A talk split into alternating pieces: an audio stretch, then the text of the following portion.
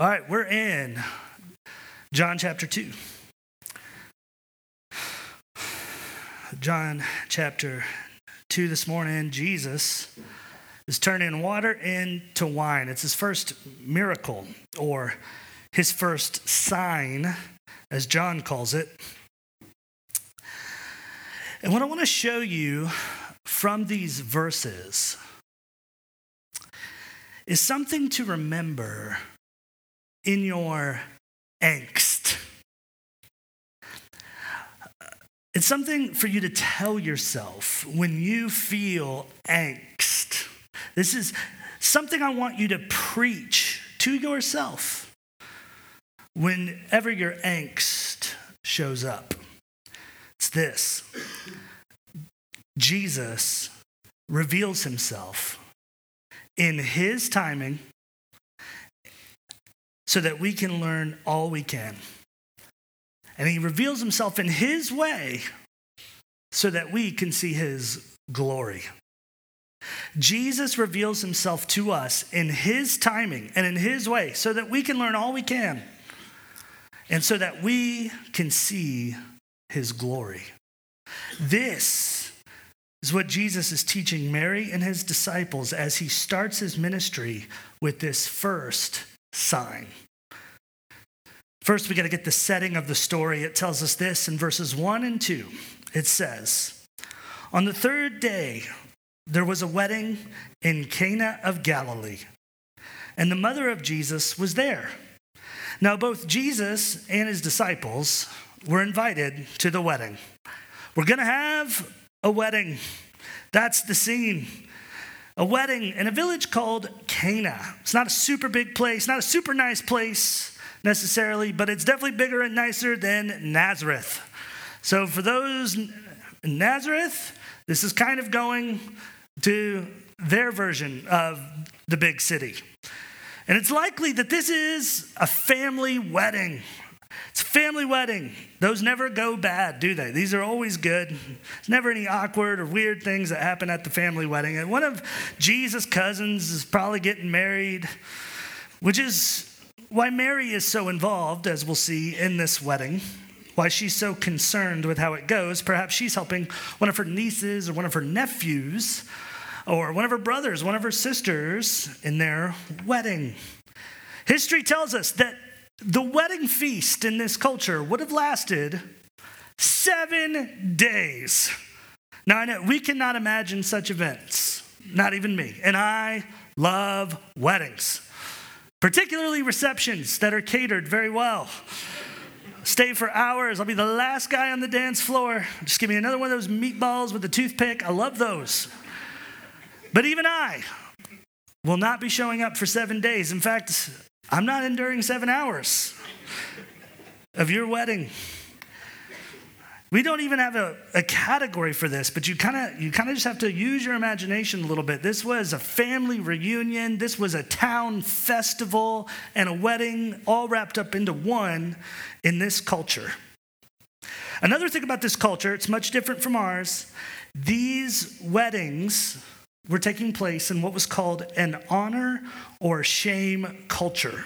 Literally, in this culture, you were either honored or you were shamed. Very little in between. Like, I'll just put it to you this way no big deal was not a huge category for them. It's either a big deal or it doesn't exist. That's kind of how they rolled. So that's the setting. It's a big event in an honor or shame culture. And here's the problem they're afraid to be shamed. We see this in verse 3, where we see their problem of angst. When they ran out of wine, the mother of Jesus said to him, They have no wine. Now, we could be tempted to read that as, oh, well, they ran out of wine. But that's not how the original audience would have read this text. It's not how the early church would have read this text. Remember, no big deal is not a category for them. Verse 3 is written in a little bit of a plain way, but it's because John assumes that you know that this is a big deal. Like one time, I did a wedding for this couple, young couple, and the father of the bride was late for the wedding rehearsal because of work. I think we all can see, like, that's not cool. Right? Like, this has been planned for nine months. You can't take a vacation day. You can't get a little time off. Right? You're not the president, dude. You're selling insurance, and you're going to need insurance because the bride is really upset right? Your daughter is coming after you, right? Like he's, we're all there. We all made it. It's not our daughter. And, and, and, and yet we're all waiting on this guy coming out of the office, coming from a deal, coming out of work. He's getting there late. Everyone, especially the bride and her mom, knew that's not cool. Right? And that's sort of the attitude at this wedding. Like you told us about this thing a year ago. We all traveled in from far away lands on camels. How did you not make sure to have enough wine to spare? Now, honestly, I could see how this situation could be out of their control. Right? You don't know how many people are coming right? Maybe the grapes weren't growing real, real well that year, um, right? Uh, maybe some dude, some family there is taking way more than a normal share, okay? It's not like we've ever seen that at a wedding. It could not be their fault, right? But it still would have brought their family shame. This would have been a cause for great angst in the family. And here's what angst is it is any time you have to ask questions like these What are we going to do? What are we going to tell people? What's going to happen? It's angst for the family. It's angst for Mary. Perhaps some of you are here and you're feeling angst, right? You're asking these questions. You're in a season of angst. And I want to tell you that that is okay. Bring all your angst with you to church. It is all welcome here. And we all sympathize. Like everyone knows the pain of being in a moment or even a season of angst. And man, that's a tough place to be. But it's also a really interesting place to be.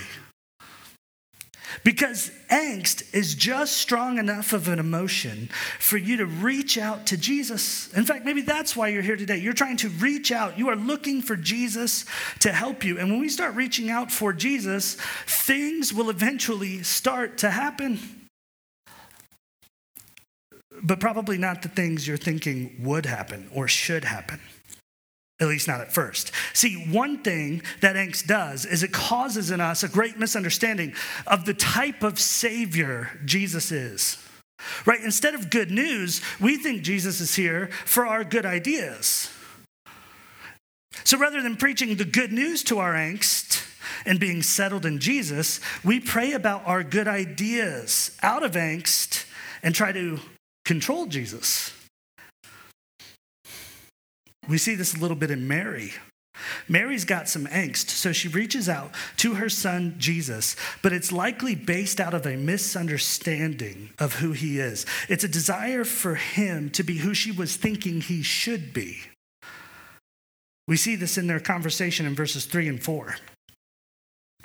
And her misunderstanding kind of comes to light. Verse three they ran out of wine, and the mother of Jesus said to him, They got no wine.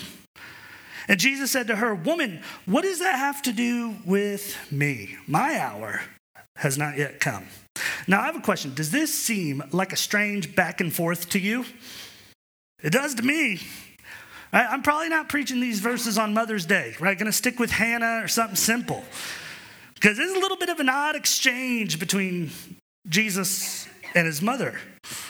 Jesus almost seems to be being a little harsh with his mom at first glance, doesn't he? What's going on here? Well, it's not that he's being harsh with her, but he is challenging her good ideas, which are actually based in misunderstanding due to her angst. She, he, he's hoping that she will ditch her good ideas and see something better, the good news. And it becomes clearer as you peel back the Gospel of John and what John is doing, especially when you know that John was the one who wrote last. So he writes after Matthew, Mark, and Luke. John writes assuming you know what Matthew and Luke tell you about Mary. And what they tell you about Mary is that she believed the word spoken to her at the birth of Jesus that she heard that he was going to be the Messiah, and she rejoiced and she was glad and overjoyed at that news. After all, she was a virgin who had a baby. I mean, that would instill some faith and some belief. Right? Like, I think what you're saying is true. And a Savior has come, and this is good news. She knew that someday, someday, what was revealed to her in the virgin birth would be revealed to everyone in the whole world. And maybe she is thinking, now is the time. Because what had just happened? What have we been talking about for a few weeks in John chapter 1? John the Baptist just called Jesus the Lamb of God who takes away the sin of the world. Right? Jesus, since birth to this point, 30 years of obscurity. I mean, he's not married, he has no kids, he's not wealthy, he's blue collar. He has not gotten a scholarship to Jerusalem University. This guy is not, I mean, she must have been a little bit dazed, right? Like, hey, angels show up to his birth, wise men, kings from the east come and give him presents. He's only two. They give him gold bars, frankincense and myrrh, right? There's all this, and then silence but then there's this rumbling, right? There's been tell that a voice appeared at his baptism and said, This is my beloved Son, in whom I am well pleased. In fact, there's reports that the Holy Spirit descended on him like a dove. And we saw this the last couple of weeks. He's even got six dudes following him around.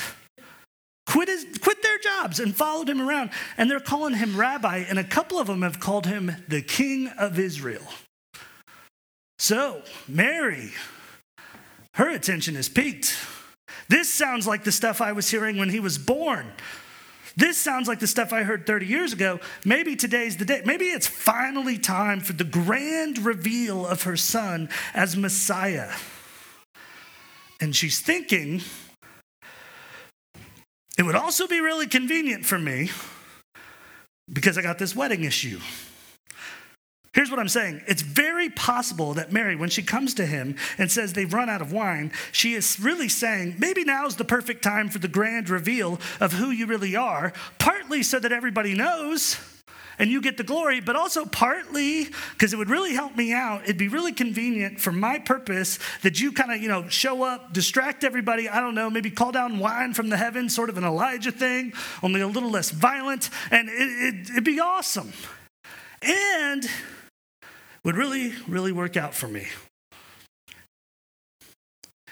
Mary's likely asking him to reveal himself, his power, do something, but to some extent, it's for her convenience and her purpose. It's likely that she's getting a good idea Here's what we can do, spurred on by her angst, but she is confused with the good news. And that's probably why he has this challenging response in verse 4. Jesus said to her, Woman, what does your concern have to do with what I'm doing? What I've, my purpose, what I'm sent to be? My hour has not yet come.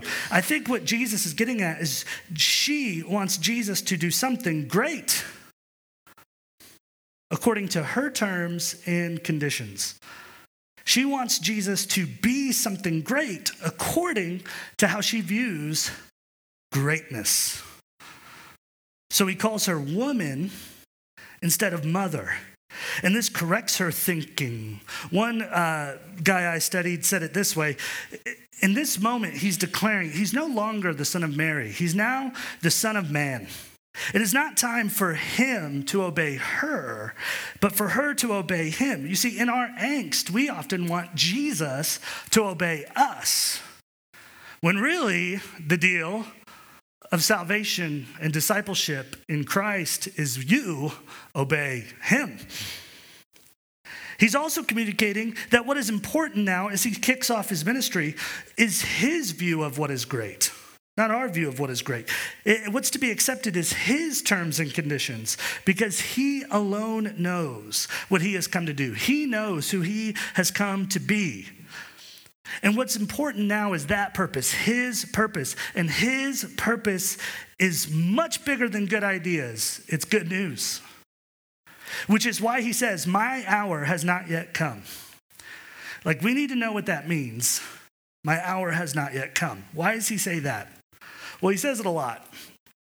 It's like Jesus is obsessed with this idea, this word hour. In fact, the word hour appears 24 times throughout the Gospel of John. He says it a lot. Someone's hour is the moment where it is revealed just how good they are at something. Okay, so think about, right, you're at home and you're watching, I don't know, let's say you're watching The Voice. And I know you all watch The Voice, okay? I know it's church. Don't be all pretendy. We all know you're watching The Voice. I, oh, I'm reading my Bible. No, you're not. I, I know. I stalk your Facebooks, a bunch of sinners in this room. but I love you, and I'm one of you. So you're watching The Voice, right? And some girl comes out from a small town. She's, you know, got this real unassuming manner about herself. And the judges, they're all saying all these skeptical things. They look so skeptical. And the music starts, and she's kind of, you know, you can tell she's super nervous, and then she starts singing. I don't know, like Don't Stop Believing or something like that. And this raw talent just exudes from her.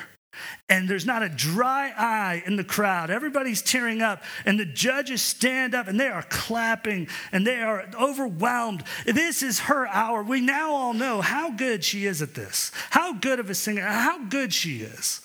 It's now been revealed. That's her hour. That's the way the word hour is used in the book of John when it comes to Jesus. It's Jesus' grand reveal of his work as the Messiah, the King of Israel. It's the climax of the story where we see just how good of a Savior Jesus is. And Mary's thinking, I got a good idea. This could be your hour. Yep, that works for me. It's going to tackle the wine issue. But she's misunderstanding. She's thinking so small. And it's not because she's sinful. The scriptures assure us Mary is a godly, godly woman. And it is not because she's simple, right? We don't, we're, we're not half the disciple Mary was. Uh, this is a, a powerful person who trusted and followed, right? It's just, she's human.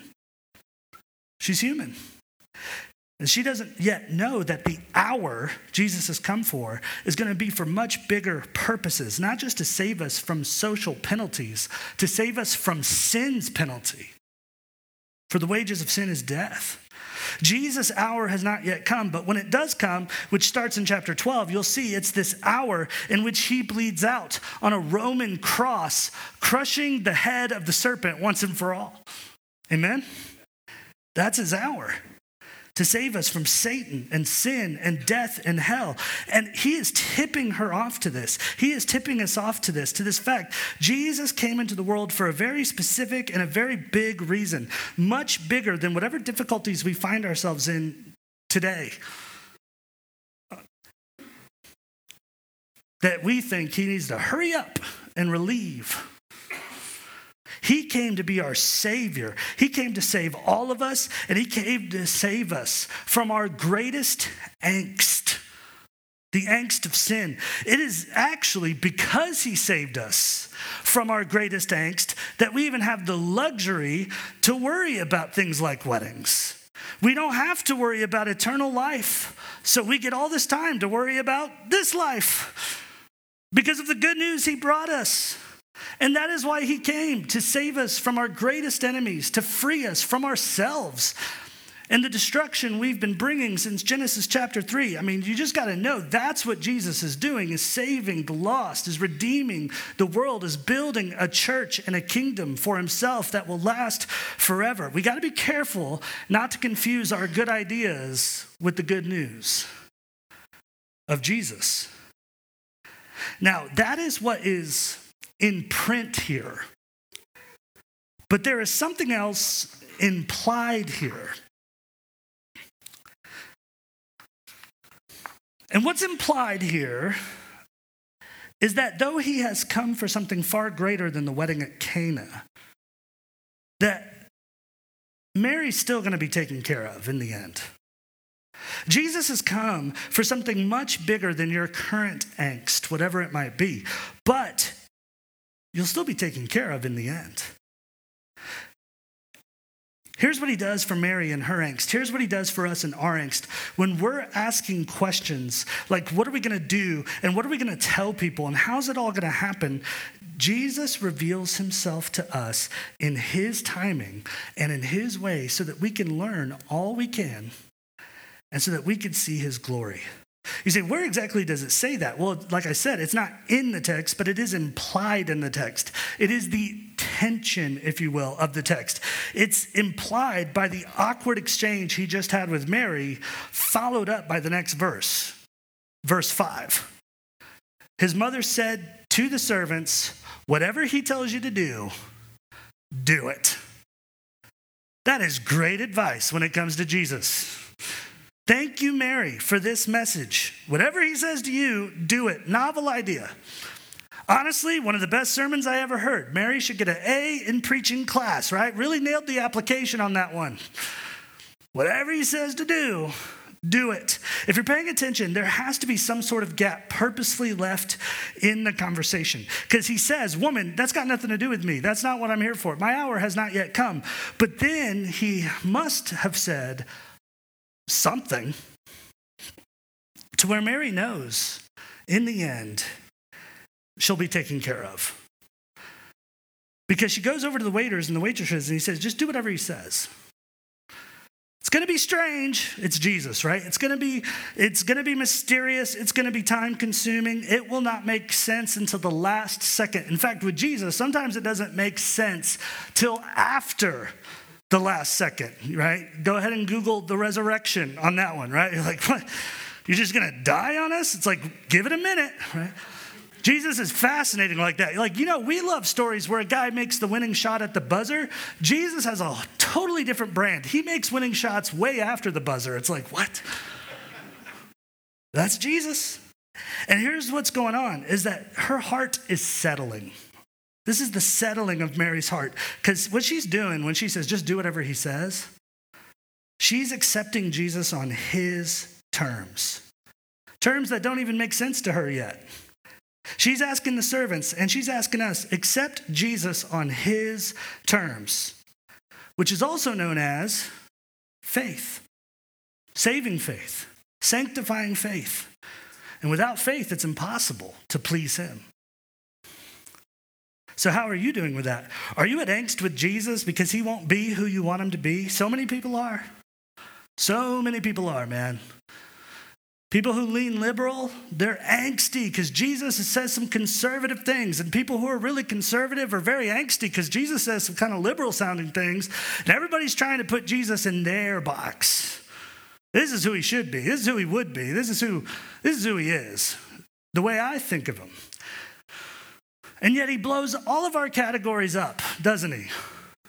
In fact, that's one of the ways I know if I'm following Jesus. If I got one guy calling me hyper grace, and the same time this guy's calling me a legalist, I'm like, okay, I'm probably in the lane, right? Everybody's trying to be like, here's what Jesus is, here's who Jesus is, this is what he's like. And we rarely let him just be who he tells us that he is, which blows your mind. And that's kind of the point. Right? This is why it's faith. This is why it's God. This is why it's much bigger than us. Faith. Are you living by faith? Are you accepting just who he really is? Matthew, Mark, Luke, and John. What's who is he? Faith is refusing to make Jesus into the Savior you think you want and just accepting the Savior that is. Faith is when we transfer our prayer life from trying to get Jesus to do whatever we say to a prayer life that's focused on, help me just do whatever you say. Whatever you say. A lot of time in our angst, the first thing to go is just the simple obedience. Just do whatever he says. Mary's message is the first thing in our angst, that's the last message we want to hear, right? Just do the things he tells you to do. Right? Read your Bible. Be thankful. Be patient. Love your wife as Christ loved the church. Witness. Just do whatever he says. A lot of times, that's the first to go in our angst. But what's interesting is when you will believe in him for who he is, and when you will accept him for who he reveals himself to be, and you resign to just do whatever he says in books like the book of John, it is with this attitude that your angst starts to settle. Because somewhere in the midst of all that obedience, he is going to assure you that somehow you'll be taken care of in the end. That brings us to the lesson we're here to learn today. Jesus reveals himself in his time and in his way so that we can learn all we can and that we can see his glory. Check out Jesus' timing, verse 6 and 7. Verse 6 and 7. Now, there were set there six water pots of stone, according to the manner of purification of the Jews, containing 20 or 30 gallons apiece. And Jesus said to them, Fill the water pots with water, and they filled them to the brim. How many of you, when Mary says, just do whatever he says, you were kind of hoping Jesus would not say something like that? First of all, I do not see how all this water helps us with the wine issue. Did he misunderstand? Did he hear the prayer correctly? Second of all, these things are huge. In fact, one of our Griggs guys actually got to go over to Israel last summer, and he sent me some photos of these, these water pots Jesus would have been pointing to. We do have a couple pictures of them because I just want you to see this, right? Uh, massive, totally made out of stone. I mean, we're talking incredibly heavy, holding up to 30 gallons of water, and there are six of these bad boys sitting there. Uh, I just want you to know that takes a second to fill all that up, especially in a culture that is like, what, 1800 years away from the invention of the hose? Like these, like, let me just tell you, 180 gallons of water doesn't just show up when you need it in this culture. Right? Like, you got to go to the well, you got to get all the water that you have in the household. I mean, it takes time. This is not a quick fix to the wine issue. And it's like, why not, Jesus? why not a quick fix? Have you ever wondered that? Like, why does sometimes Jesus give people a quick fix? Like he touches them and boom, no leprosy. It's like he's a drive through. Then other times Jesus is like the DMV, right? Have you noticed this? Like sometimes he fixes it over a long and tedious process. Right? It's like it's it's why you why do you do that? As Jesus, he reveals himself in his timing, and it's so that we can learn something. When I just want know this, know this, okay, get this. When Jesus is doing something for you over a long period of time, instead of quick, right? What he is doing is showing you something you need to learn. So if you're in some pain, try to go learn that thing because there's something he is teaching you that you gotta you gotta know before you move on to the next phase of following jesus. It could be that he's teaching you again what's really important in life. It could be that he is teaching you to relax. That's a good word for some of y'all. It is that he is teaching you a new way of living. It, it, whatever it is i'll tell you this. In the middle of all that he is always teaching you more about the good news like right here in this text, we learn so much from how Jesus performs this miracle. I mean, there is so much symbolism and instruction right here in these very verses. I mean, right here, what do we learn? We learn in this miracle that the old covenant is now being superseded by a new and better covenant. He has them use old covenant purification water jars. These are originally for the Levites washing themselves before they went into the temple to do their work. Eventually, in Jewish culture, everybody had one of these or six of these, and they washed whenever they were ceremonial, uh, ceremonially unclean under the law to purify themselves. So they had to wash themselves all the time because we're always unclean, it seems, under the law. And yet, this water never really purified anybody. especially not at the heart level. But Jesus is fulfilling the old covenant with his work. These jars are filled with water that can't cleanse. And he turns it into wine, which in the book of John is clearly a symbol of his blood that he is about to shed. And he is, in other words, teaching all of us who will read about this miracle for eternity to come that the new and true way to purify yourself from the uncleanness of sin is by washing yourself with the blood of Jesus. That's purification that lasts. That's purification that works. And we've been taught this by the time consuming process Jesus took to reveal himself in this miracle. Jesus will reveal himself to you in his time so that you learn something. And he'll reveal himself in his way so that he gets all the glory. Look at verses 8 through 10. Verses 8 through 10. He said to them, Draw some water out now, take it to the master of the feast. And they took it. When the master of the feast had tasted the water that was made wine, he didn't know where it came from, though the servants who had drawn water knew. The master of the feast called the bridegroom. And he said to them, Every man at the beginning sets out the good wine, but you've reversed the order, right? Usually it's when the guests have well drunk, then we set out the inferior wine. But you've kept the good wine till the end, till now, to the last. So after they fill these 30 gallon water jars, uh, purification jars with water, Jesus somehow uses his power and his divinity to transform the water and to make it into wine. And he takes that wine, or asks them, the servants really, to get that wine and to give it out.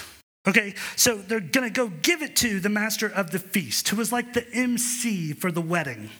Right, he's the guy who he announces every course of the meal. He announces all the guests and their names. He announces, you know, what's up next and what's coming up in the event. And he just sort of keeps the crowd involved and engaged. I, am kind of guessing that this guy, this master of the feast, I bet he was getting a little angsty himself. Right? It's probably been a while since he's seen a waiter or waitress out there because they're all filling up six stone water jars. People are probably coming up to him asking him for refills, and he doesn't even know where to send them. I'm, I'm, guessing he's sweating a little bit himself. And then all of a sudden, a sea of waiters come out from the kitchen, it seems, and they're passing out the wine, and the master of the feast gets his, and it's time for him to announce that, hey, you, I know many of you have been looking for a refill. It is here. And he takes a sip and he is shocked and he astonished, is astonished, because it's actually like really, really good. Like it's almost a little too good. Like you ever have food that's suspiciously good? Like, what are you putting in this? I've been here four times this week. Why? You ever felt that way? I do, about the taco truck by my house. I do. I mean, it is what is so good about that? What do you it is on White Horse Road, so it's very sketchy. But very delicious. Like, what is he sneaking into these tacos? Uh, that's kind of the, the the general. It's like the master of the feast is almost like, what? That's there's something going on here right? That is suspiciously good. It's so good, he can't even tell. This is a master of the feast. This guy would have been paid to do this. This is an expert. And he doesn't even know, he's like, what, what, what year is this? What grape is this? What, whatever. I don't know. But what, what, he doesn't even know where this is coming from. He can't put his finger on it. He is so impressed with it. He brings the bridegroom up, which would have represented the family, and he says, Your family has done what no one else does. They have saved the best wine for last. So the family, oddly, instead of shame, gets glory. Jesus takes our shame and he turns it into glory. Instead of a big deal in a bad way, their trial, their angst, Jesus answered it in such a way that it becomes a big deal in a good way. You ever seen Jesus do this for you? The very thing you thought would take you out gives you life. Only Jesus can do stuff like that. And so Mary, in all her angst, is eventually taken care of, perfectly, perfectly taken care of. It was a nail biter till that last second. But sure enough, Jesus took care of her. He's going to take care of you.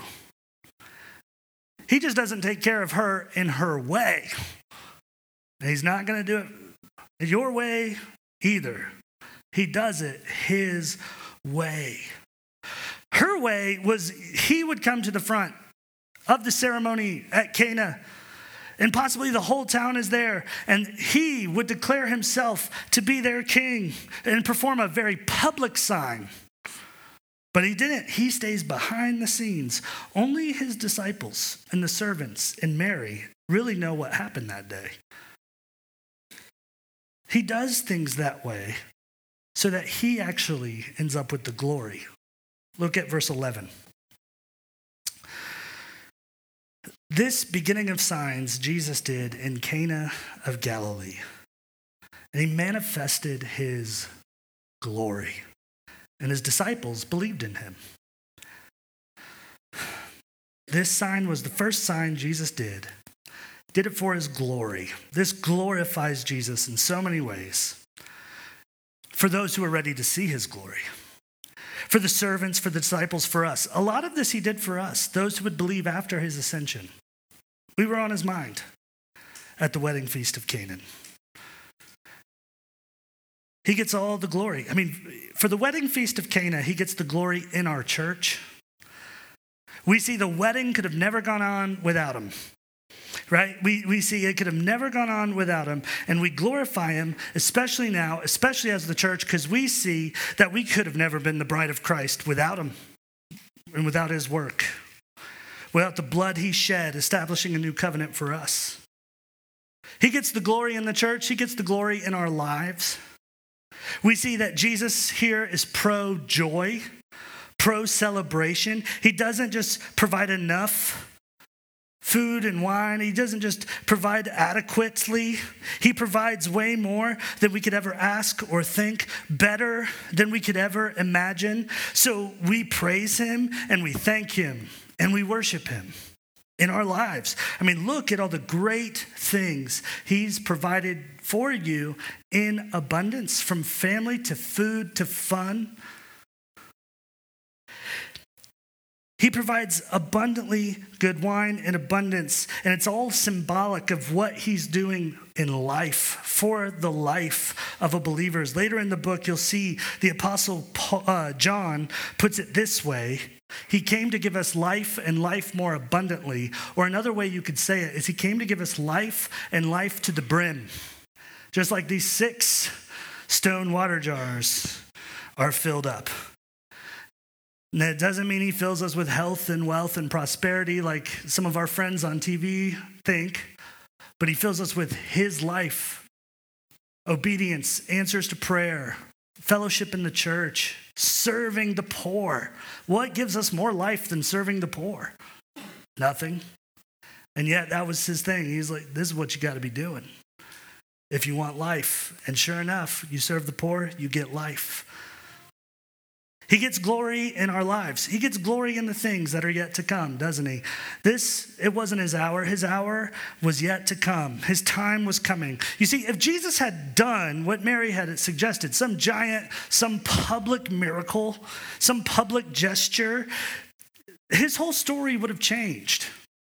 His whole story, like, he probably wouldn't have gotten to the cross to die in our place and for our sins and rise again from death because people do not typically crucify really nice, good wedding planners. It's not enough. What he had to do was that he had to live a life that showed the right people how wrong they were so that they would betray him and arrest him and crucify him and lay him down on a Roman cross where he who knew no sin could become sin so that we might be made the righteousness of God in him. It was all for his glory, things that were yet to come, where he would rise from death and ascend to heaven and send the Holy Spirit for his bride. We see in this text, the host tells us the best wine was saved for last. And that speaks to us, especially in this age of grace. Because we have another book written by John, the Revelation.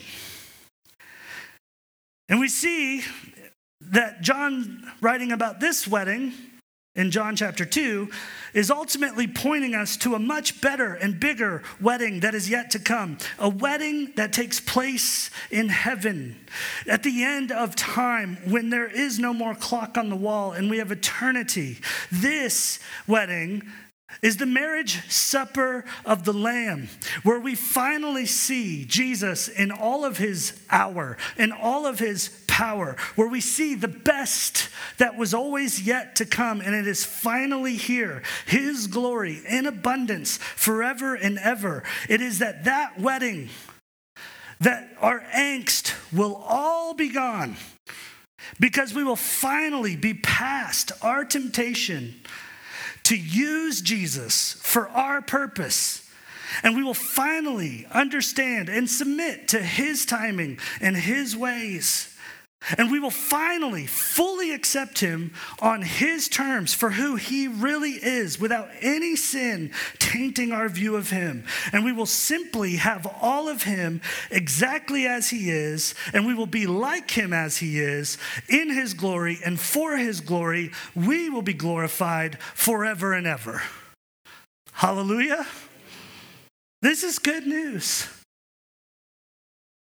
The best is coming. He is saving the best for last. So, what do we do today? Bring all your angst to Jesus. Trust Him with it. Accept Him for whoever He shows Himself to be in Matthew, Mark, Luke, John. And just do whatever He says. And all God's people said, Let's pray. Jesus, we're going to sing to you three more songs because you're so good. Thank you for the wedding at Cana. Thank you for the wedding that is to come. The real wedding, the ultimate wedding, the wedding to end all weddings, where we as the church, blood bought, bride of Christ, come to celebrate, to sing of your glory forever and ever and ever. Jesus, thank you that you take what could never purify us, our religion, our attempts, our work and you turn it into something that can purify us by dying in our place for our sins, giving us the blood of Christ that washes all sin away.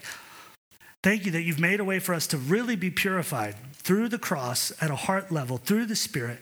I pray if anyone here is not saved, that they would repent of sin, cast it away, and that they would just place themselves in the mercy of your hands, knowing that you take great care of sinners, that you rescue, that you save, that you redeem. And I pray that those who are saved would give their angst to you again. In Jesus' name, amen.